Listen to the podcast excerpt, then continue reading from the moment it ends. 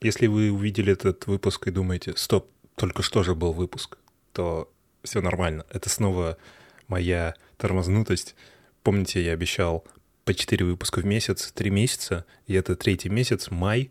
Сегодня 28 число, и я выпустил только два выпуска. Похожая история была в прошлом месяце.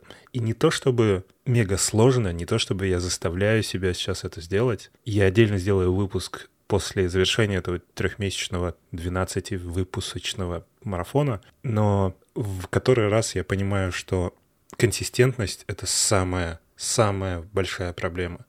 Ни вдохновение, ни навыки, ни ничего, ни темы самая, всегда самая главная проблема — это консистентность. Можно по-разному смотреть на корень этой проблемы, можно смотреть на дисциплину, на мотивацию, на прокрастинацию, на что угодно. Но в итоге все это выливается в то, что профессионал от непрофессионала отличается в первую очередь консистентностью и во вторую очередь только качеством там или уровнем. Я сейчас ничего не говорю о реальном качестве произведений, но если вы видите, что человек делает даже что-то может быть посредственное, но всю жизнь или же долгие годы без рывков, без, без больших пауз, то вне зависимости от его уровня там, и статуса в мире, я считаю, что его можно называть профессионалом. И, конечно же, самая большая сложность в консистентной творческой работе. И по творчеству я сейчас, как обычно, как я обычно это делаю со словами, э, я использую его в самом широком смысле. И если поразмышлять о творчестве, то можно, наверное, выделить несколько каких-то уровней творчества. Есть, есть максимально чистое творчество, где человек с абсолютного нуля просто создает вселенную. Это то, что мы обычно называем художниками. Реальных художников, которые рисуют, пишут картины, писателей, поэтов, это те люди, у которых изначально нет вообще ничего, просто чистый лист, и они создают все с нуля.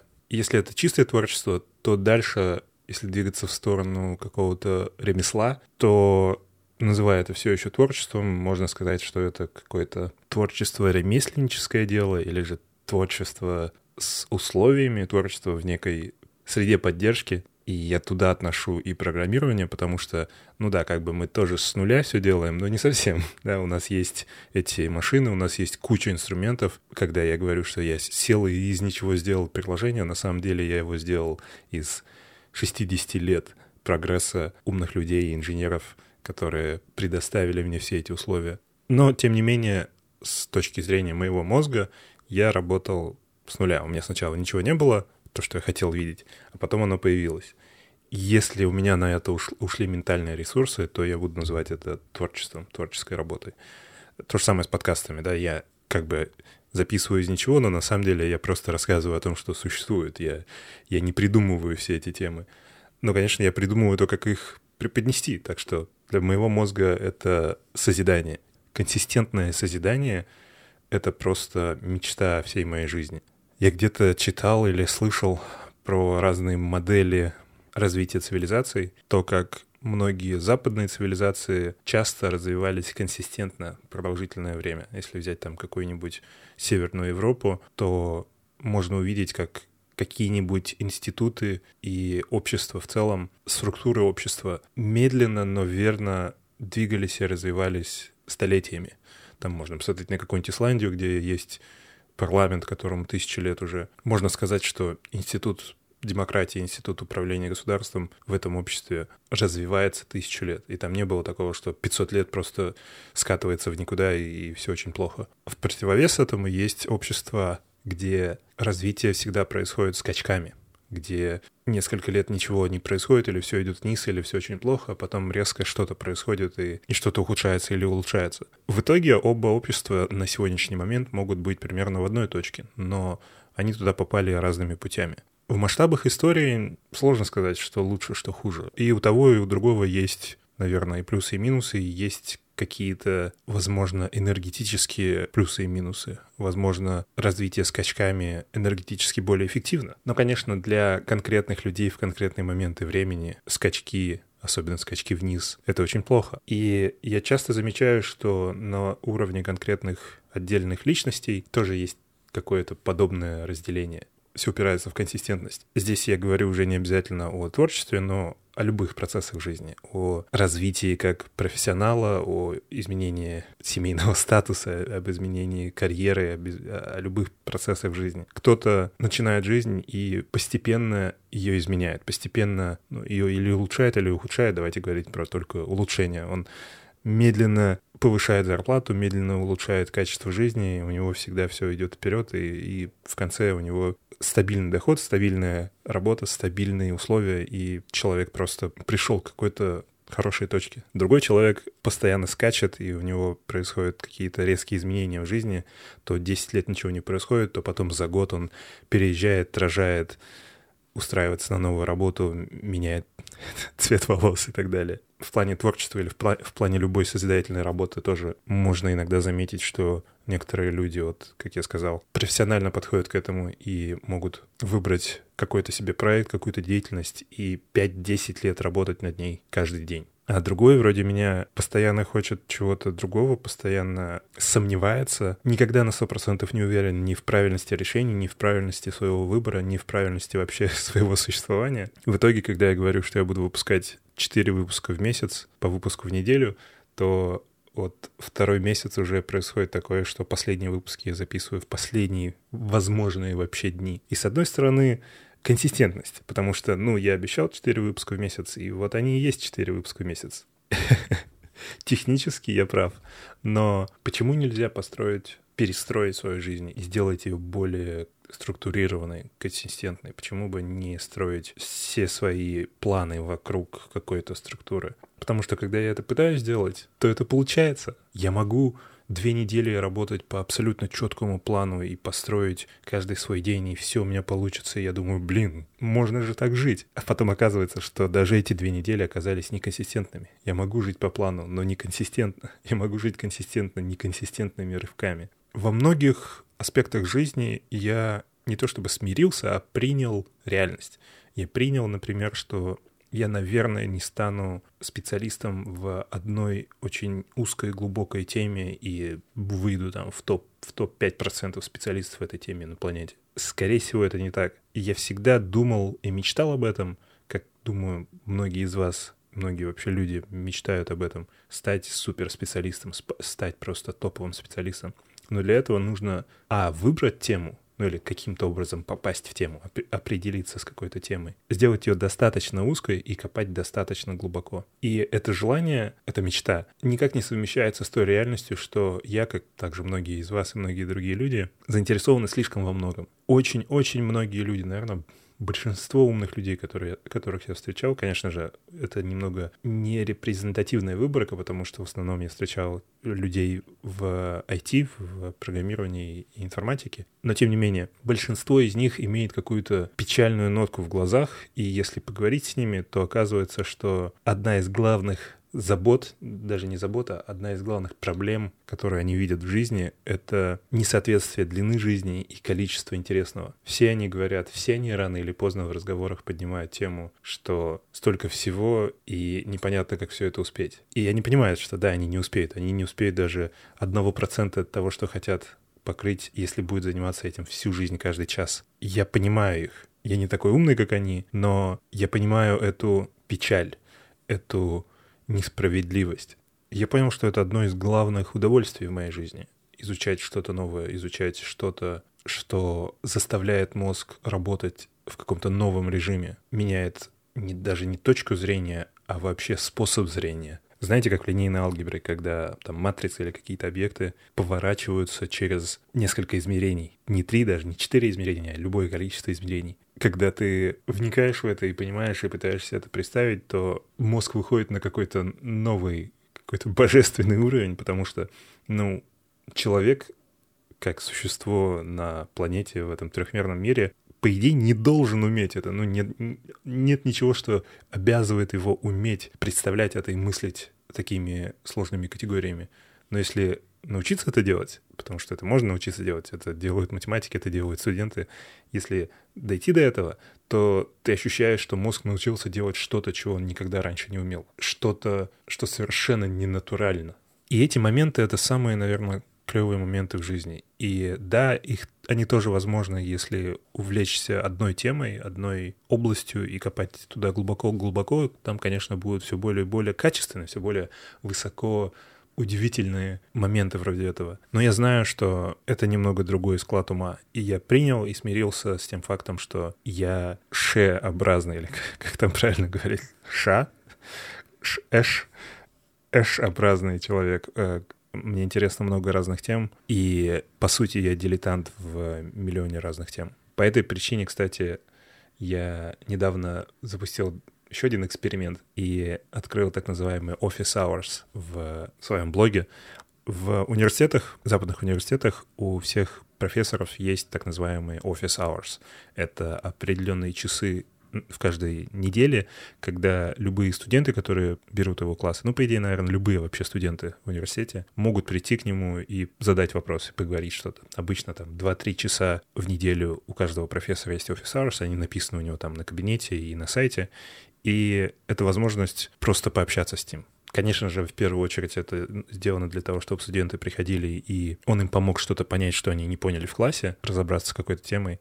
Но я часто использовал эти моменты, чтобы, например, я брал интервью у одного профессора э, в Office Hours, или же задавал вопросы касательно просто потенциально интересных тем, не совсем связанных с его, с его классом. Для студентов это, естественно, бесплатно. Ну, это часть, часть э, их сервиса в университете для профессора это просто один из часов, которые он работает, за которые он получает зарплату. И я подумал, что интересно попробовать сделать что-то подобное, предоставить такую услугу всем. Конечно же, не по какому-то классу, который я веду, я давно не веду классов, но по любым темам, которые, в которых у меня есть какой-то ограниченный опыт. И это темы программирования или информатики, или обучения, развития, иммиграции, работы, стартапы, предпринимательства, и так далее. Я там написал список тем, но, естественно, можно поднять любые другие темы и просто выбрать в календаре доступный слот, записаться ко мне, заплатить какую-то там определенную сумму, и мы просто созвонимся и поговорим. Я только запустил эту услугу, и у меня было буквально несколько созвонов, и это очень интересный опыт. Это очень круто, потому что да, с одной стороны, можно сказать, я боялся этого, что денежный вопрос здесь немного помешает или размажет смысл, я не знаю. Ну, в общем, как обычно, деньги мы боимся очень часто в этой индустрии мы боимся трогать тему денег. Мы боимся брать деньги за свои услуги, мы боимся брать деньги за свои товары, за свои приложения, за свои книги, за свое время вообще. Естественно, здесь я тоже боялся, я чуть-чуть уже привыкаю к этому, я продуктивнее, мне кажется, стал относиться к деньгам, к заработку денег, но все равно никогда не покидает это ощущение, что, грубо говоря, как я смею просить за это деньги, как я смею не делать это бесплатно. И я боялся здесь тоже, что это пойдет немного не так или, или будет немного неприятно, но пока, мне кажется, наоборот, как и было это с курсами, деньги все переводят в более четкий и осознанный и эффективный метод. То есть мы созваниваемся, и у меня есть два вида созвонов. Это на полчаса и на один час. И у меня были на этой неделе и такие, и такие. И в обоих случаях мы не то чтобы спешим, и человек не спешит, он не пытается, вот нужно успеть за полчаса воткнуть 50 тем. У нас нормальная, продуктивная, хорошая беседа, но я чувствую, как она с обоих сторон эффективная. Мы оба уважаем этот временной промежуток, мы оба чувствуем ответственность какую-то. И я не знаю, это в первую очередь из-за денег или нет, но с моей стороны это очень часто было из-за денег. Я старался отвечать на вопросы максимально эффективно, максимально не размазанно, потому что я понимаю, что человек меня сейчас слушает, и он заплатил за это. Я могу сейчас 20 минут говорить ни о чем, и это будет просто очень неправильно. Я упомянул, что с курсами было подобное. С курсами было подобное в том плане, что когда человек платит за курсы и приходит их изучать, то он автоматически начинает уважать это время. Повышаются ставки с обоих сторон, повышается уровень доверия, повышается уровень ответственности и повышаются ожидания. И это для всех выгода, если все это понимают с деньгами и вообще отношению к деньгам у меня тоже есть что сказать. есть о чем помусолить как-нибудь как-нибудь в другом выпуске лирического отступления я, наверное, подниму эту тему. Я хотел прочитать несколько, несколько комментариев и писем. У меня есть большое письмо от Андрея, которое он написал после, по-моему, одного из первых выпусков касательно генетических алгоритмов э, и природных процессоров. Он написал еще 30 марта, и я ждал момента, когда я смогу прочитать этот комментарий. Он большой, это целое письмо. И я думаю зачитать его полностью, потому что он такой э, довольно эпичный. Андрей пишет. Рахим, ух, сколько хочется сказать. То есть мысли копились довольно давно. Сначала я прочитал твою запись в англоязычном блоге об уходе из Хекслита, что-то там срезонировало, что-то про то, что делает нас счастливыми, про работу, про то, когда мы без разбора ломимся вперед, не замечая того, какие у нас проблемы в действительности. А тут еще и подкаст обрел ребут, и еще какой. Вчера по дороге домой слушал природный процессор, и тут меня накрыло. Я разговаривал с магнитолой и кричал, да нет, это же вот оно, нет, не туда, поворачивай, вернись назад. Я когда-то писал тебе несколько раз. То в настройках аккаунта в Хекслите мой город не сходился и пинал тебя, где подкаст, за что сейчас извиняюсь. Никаких проблем, Андрей. Меня на самом деле нужно пинать по поводу подкаста. Кто предлагал записать выпуск о генетике и оценке генетического прогресса, как только что выяснилось, писал я уже год назад, апрель 2018 -го. Вспомнился я тебе или нет, неважно. Я, наверное, как и многие слушатели, имею какое-то виртуальное знакомство с чтецом, но это совсем не значит, что у чтеца это вызывает какие-то чувства. О природном процессоре. 10-14 минута к разговору о приспосабливаемости. Здесь появляется намек на что-то, чего не хватает в этой эволюции. 15-18 минута в разговоре об интерпретаторах. Представляется или маленький наездник на большом коне, который интерпретирует среду и ведет коня в нужном направлении. Без сложной логики, просто чтобы чтобы конь ехал не в пропасть. А в плане программирования это может быть интерпретатор on the fly, который тоже методом подбора мутирует код, чтобы программа хотя бы запускалась. Интерпретатор не вмешивается совсем, когда все работает. Тут уже есть намек на то, чего не хватает. Смена операционной системы в таком случае могла быть сравнима с выходом живых существ из воды на сушу. Это более сложный процесс, на который понадобится куда больше изменений, но это могло бы быть возможным. Да, это, это сейчас я говорю, Рахим.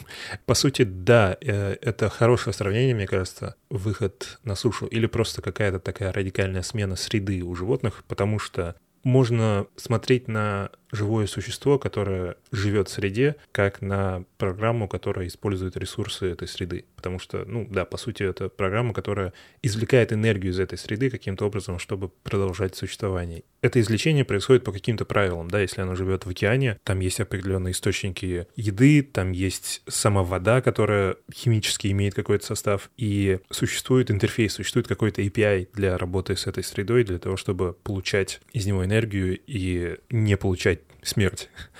И когда существо выходит на сушу, то этот API резко меняется, меняются все эти условия, и его коду, коду этого существа нужно измениться таким образом, чтобы или поддерживать оба API, что сложнее и затратнее, или же перейти через этот период и постепенно старый API полностью закрыть сделать его deprecated. Мы часто видим, есть животные типа рептилий, у которых есть поддержка обоих API, обоих операционных систем, или обеих, обеих операционных систем. Или есть животные и есть просто черты в разных животных, есть черты в нас, которые намекают на то, что у нас есть какие-то остатки этого deprecated API. То есть там есть код какой-то, который уже не важен, вроде не работает, какие-то, знаете, типа остатки хвоста или что-то такое там с копчиком связанное, какие-то атовизмы, которые говорят, что мы все еще немного в процессе полного удаления этого кода. Со временем он, наверное, уйдет, но тут у нас остатки, у нас просто еще не было времени на нормальный код-ревью и рефакторинг. Андрей продолжает. Кстати, здесь написано Эндрю, и, я никогда не уверен, это вот именно Андрей или 20-24 минута. Когда мы говорим о том, чтобы программа была жизнеспособна, и тут ты делаешь важное замечание, выполняла какие-то необходимые нам функции. Тут, как мне кажется, важно начать разделять мух от котлет и не путать теплое с мягким. Кошка не выполняет никаких задач, которые нам нужны, практических. Многие животные не имеют видимой цели в жизни, они просто существуют, чтобы размножаться. Поэтому давайте здесь разделим. Есть процессы жизнедеятельности и выполнения специфических задач. Ты пошел в сторону жизнеспособности и ее поддержания. Какие есть механизмы контроля мутаций в пределах вида и как обеспечить обеспечить сохранение вида и так далее. Хочется отметить и другую сторону. Выполнение задач и, самое важное, оценка выполнения. Как начать разбираться, кто лучше. И здесь вступает моя профессиональная деятельность. То есть я небольшой философ, но заткнуть голос, который появляется в голове, просто не получилось. Мой опыт заговорил. В коммерческом животноводстве, уже шаг в интересную сферу, как для параллелей, свиней оценивают по их производственным характеристикам. Вся индустрия видит свинью как фабрику по производству других свиней, но с равными показателями. То есть по законам природы, если мы скрещиваем двух лучших представителей своего пола из всего стада, то мы обречены получить еще более успешное животное. Вы спросите, а как мы определяем, кто лучше? Мы хотим производить больше мяса, так? Мы хотим производить его с наименьшими затратами, меньше кормить животное, которое лучше набирает вес, плюс рождает больше поросят за опорос, и при этом поддерживать их жизнедеятельность до убойного возраста. Если свиноматка рождает 14 поросят, но имеет только 6 сосков, у нас проблема, не все выживут. Таким образом, индустрия выделила 20 показателей, явных и не очень, по которым оценивается животное. То есть животное все еще просто существует, чтобы размножаться, но уже оценивается по важным для нас показателям. Отсортировав все стадо от лучших к худшим, мы оставляем лучших для дальнейшего воспроизводства, а остальных на сосисочную фабрику. Таким образом, мы осуществляем genetic improvement. И тут, переходя в мир софта, нужно ответить на некоторые вопросы для того, чтобы понять, как может происходить жизнеспособность и каковы цели всего этого. Мы создаем софт для создания какой-то новой экосферы или с целью выполнения задачи. Для того, чтобы начать делать второе, нам нужно решить первую задачу, как мне кажется. И тут я подвожу к тому, чего мне не хватало на 10-14 минутах. Какова причина изменений и мутаций? Для животных это перемещение или смена среды. Если так, то софт наш должен путешествовать и размножаться, где только может и мутировать в зависимости от среды. Где у нас будет маленький капитан корабля, который в зависимости от среды будет мутировать код и пытаться запустить его. Здесь, конечно, много... Так, это снова Рахим, я отвлекаюсь. А, здесь, конечно, много, много разных аспектов.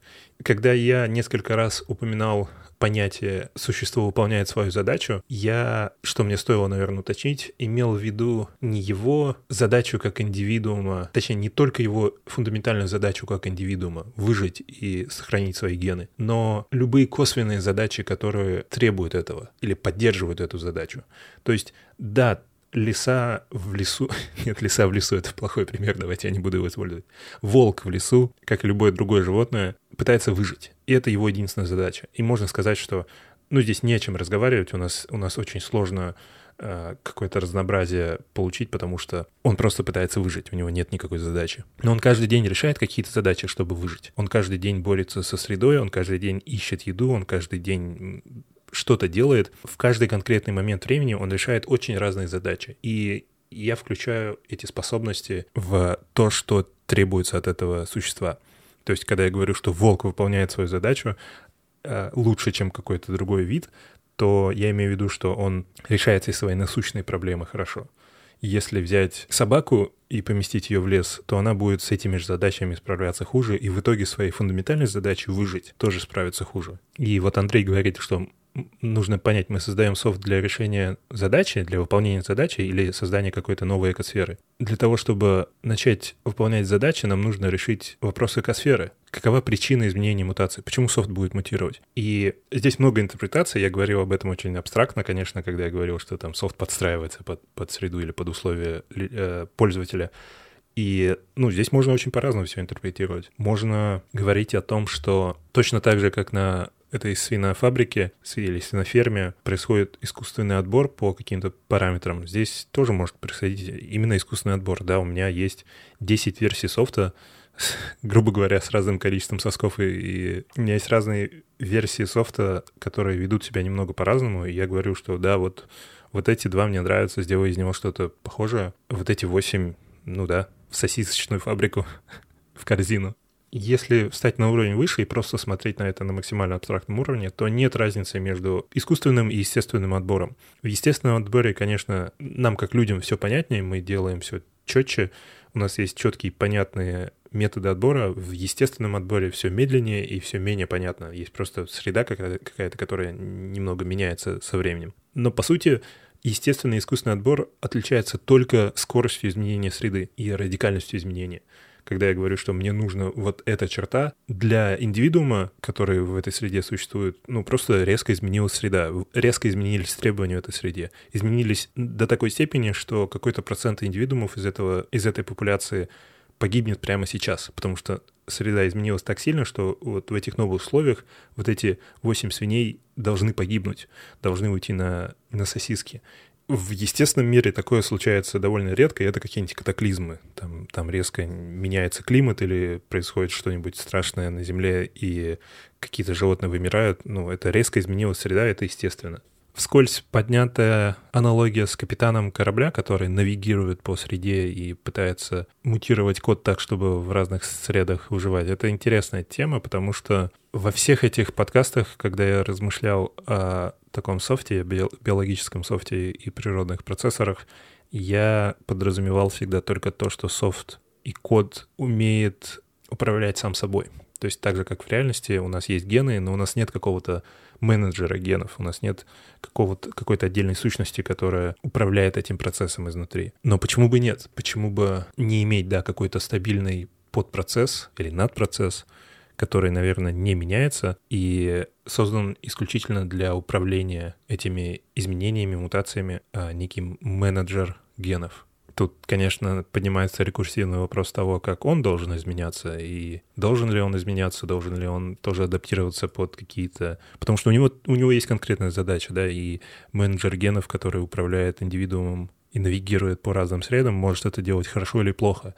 И, может быть, есть смысл их тоже каким-то образом мутировать и изменять. Может быть, намного медленнее, чем то, чем они управляют. Может быть, софт должен активно подстраиваться под среду каждый день, а менеджер изменяться каждый год или что-нибудь такое. Андрей продолжает. После 24 минуты. Тут я уже перешел на выкрики. Тут уже захотелось смеяться, потому что было непонятно, то ли ты наталкиваешь на ту мысль, которая мне пришла в голову, но не озвучиваешь ее, то ли сам не замечаешь, что к ней подвел. Гиперион, Дэн Симмонс.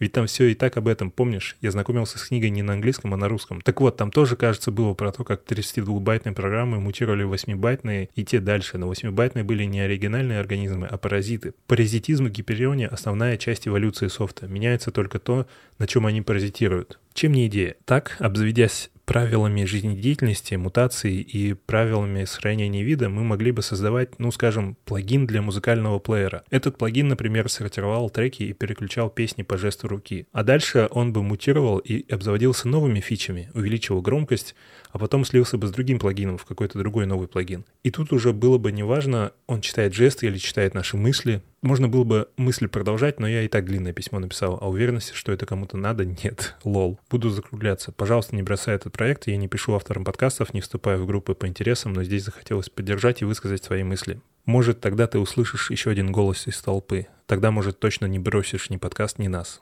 Спасибо, Рахим. Постскриптум. Как сделать, чтобы эволюция софта не перешла исключительно в ветвь уродцев или мутантов? Как сохранить важные для нас или для них функции и обеспечить выживаемость только дееспособных видов? А то будут сидеть на каждой железке листнер, который будет слушать несуществующие порты, периодически реплицироваться и делать ничего толком не будет.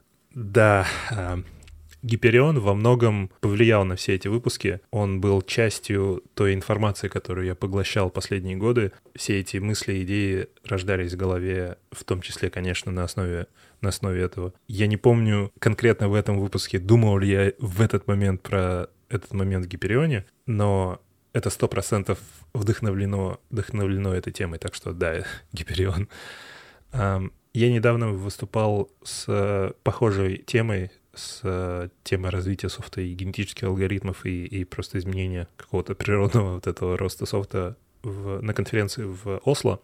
И у меня сейчас начинает смешиваться в голове, что я где говорил, и извините, если я это уже рассказывал в каком-то выпуске, но я точно помню, что я, я в этом докладе это рассказывал. Каждый год в Европе проходит конференция по генетическим алгоритмам, где рассказывают о новых достижениях и все такое. И часть этой конференции — это конкурс, где люди представляют свои генетические решения, генетические алгоритмы. Чаще всего это генетическое программирование. Именно то, о чем мы здесь, который выпуск уже говорим. И цель этого конкурса — найти такие проблемы, найти такие моменты, где генетическое программирование делает что-то лучше, чем человек. И если посмотреть на список всех докладов, которые там есть, и список всех победителей каждый год, то по большей степени это очень-очень специфические нишевые темы. То есть там какая-то оптимизация компиляторов, поиск каких-то оптимальных путей в сложных системах, оптимизация численных аналитических алгоритмов, бла-бла. И, естественно, во всех этих местах можно себе представить, что алгоритм лучше, чем человек. Да, алгоритм лучше может построить микросхему или что-нибудь такое. Я смотрю весь этот список именно, чтобы найти что-то, что ближе к конечному пользователю, что ближе к нашей повседневной жизни. И там есть буквально несколько таких победителей, и это очень интересные идеи. Одна из идей — это там есть генетическая, генетический софт, который правит баги в Android-приложениях. В основном баги, связанные с интерфейсами, то есть какие-то состояния в интерфейсе, которые приводят к exception там, или, или крашу программы. Люди сделали генетический алгоритм, который пробует разные патчи, пока что-нибудь не получится. Это занимает время, это очень это очень не структурированный, неприятный процесс, как бы, если представить, что там происходит. Но в итоге они сделали версии, версии Android-приложений, где баги исправлены. По идее, ничего не мешает им сделать такую систему, где человек скачивает приложение, видит в нем баг, и потом тут же просит систему попытаться исправить этот баг. И у них было довольно ограниченное исследование, у них было несколько буквально приложений, несколько багов, но это сработало. Другой очень интересный пример был, одна группа исследователей создала генетический алгоритм, который добавил в видеоплеер VLC поддержку нового кодека. Притом сделал это на бинарном уровне. VLC — это open source, но они работали не на уровне исходного кода и компиляции, а на уровне изменения бинарного конечного кода. Они взяли VLC, бинарник его, и взяли часть другого плеера, где есть поддержка кодека X264, какого-то специфического кодека. Сделали простой тест, где запускается VLC, который пытается открыть файл, закодированный этим кодеком, и если он проигрывается, то тест пройден. И запустили алгоритм, который создает разные варианты комбинации этих бинарных кодов. И дальше пошла эволюция, которая длилась несколько суток, по-моему, там 36 часов или 26 часов. И в итоге у них получилось. у них получилось сделать версию VLC, который научился обрабатывать файлы, закодированные определенным кодеком. Это, если вы представите, что, что это такое и какова была сложность всего этого, в том плане, сколько байт информации здесь было обработано, это довольно феноменально. И удивительно, что это работает. Это самое, наверное, близкое к конечному пользователю, что я нашел во всех этих примерах. Андрей говорит примерно об этом. То есть, да, в Гиперионе искусственный интеллект и вот это огромное общество в Вселенной, которое развилось изначально из паразитических, по сути, вирусов, то, что мы называем компьютерными вирусами, которые пытаются не только выжить там или что-нибудь сломать, но и прицепиться к какому-то продуктивному софту, прицепиться к какому-то продуктивному коду. Но, по сути, если мы смотрим на это с точки зрения того, что нам хочется, то, то, то что нам удобно и выгодно, то можно сказать, что ну вот у этого VLC обзавелся паразит, который стал его частью и добавил ему новую возможность. Эти исследователи, конечно, смотрели на этот процесс с точки зрения того, как совместить этот код с каким-то рандомным другим кодом. Это всего лишь вопрос того, как строить фитнес-функцию, как строить всю эту систему и как смотреть на нее. И на нее вполне себе можно смотреть как на плагин Паразит, который пытается встроиться, и его задача подстроиться под своего хоста, под, под это существо и жить на нем. Потому что если у этого плагина цель выжить, то мы его помещаем в такую среду, где он может выжить только если он удачно скрестится с хостом. А он удачно скрестится с хостом, если этот хост его примет. И он его примет, если мы скажем, что вот в таких условиях он должен приниматься, если он заработает, если он сможет обрабатывать эти файлы. Это очень-очень-очень интересная тема. И по скриптам, как сделать, чтобы эволюция софта не перешла в уродцев и мутантов, будет бесполезный листнер, который слушает несуществующий порт и реплицируется. Тут, наверное, снова поднимается вопрос. Ну, во-первых, а как это решается в природе? Почему у нас нет каких-то ненужных органов, которые бесполезные? А, но они есть. Да, у нас есть аппендицит, у нас есть там какие-то атовизмы, и мы всегда, видимо, в процессе того, что такие штуки отмирают. И это вопрос всегда связанный с ограниченностью энергии. То есть у нас нет остатков жабр, наверное, потому что это довольно сложный орган, который нам не нужен, и было бы просто неэффективно его поддерживать в условиях того, что у нас ограниченная энергия, у нас ограниченная еда и все такое. Телу просто невыгодно иметь какой-то орган, который не будет использоваться, и он со временем отмирает. И, наверное, если посмотреть там на эволюцию людей еще несколько десятков или сотен миллионов лет, то, наверное, аппендицит тоже отомрет. То есть среда снова играет самую главную роль, она имеет какое-то давление, и Наверное, если двигаться совсем по природному пути, то да, всегда будет какой-то листнер, который слушает несуществующий порт и медленно размножается.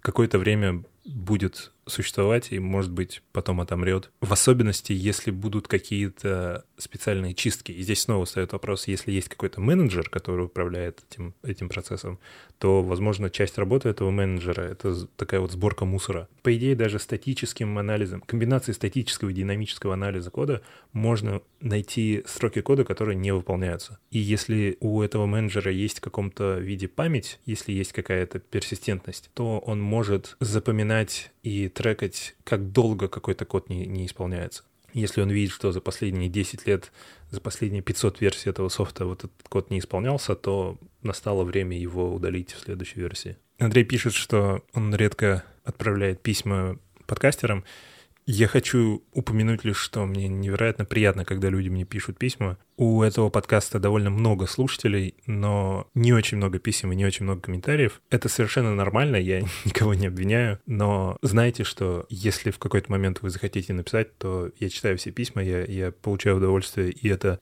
очень сильно мотивирует, это очень сильно помогает э, двигаться дальше. Я уверен, что это актуально для всех почти производителей любого подобного контента, блогеров, ютуберов, подкастеров, кого угодно.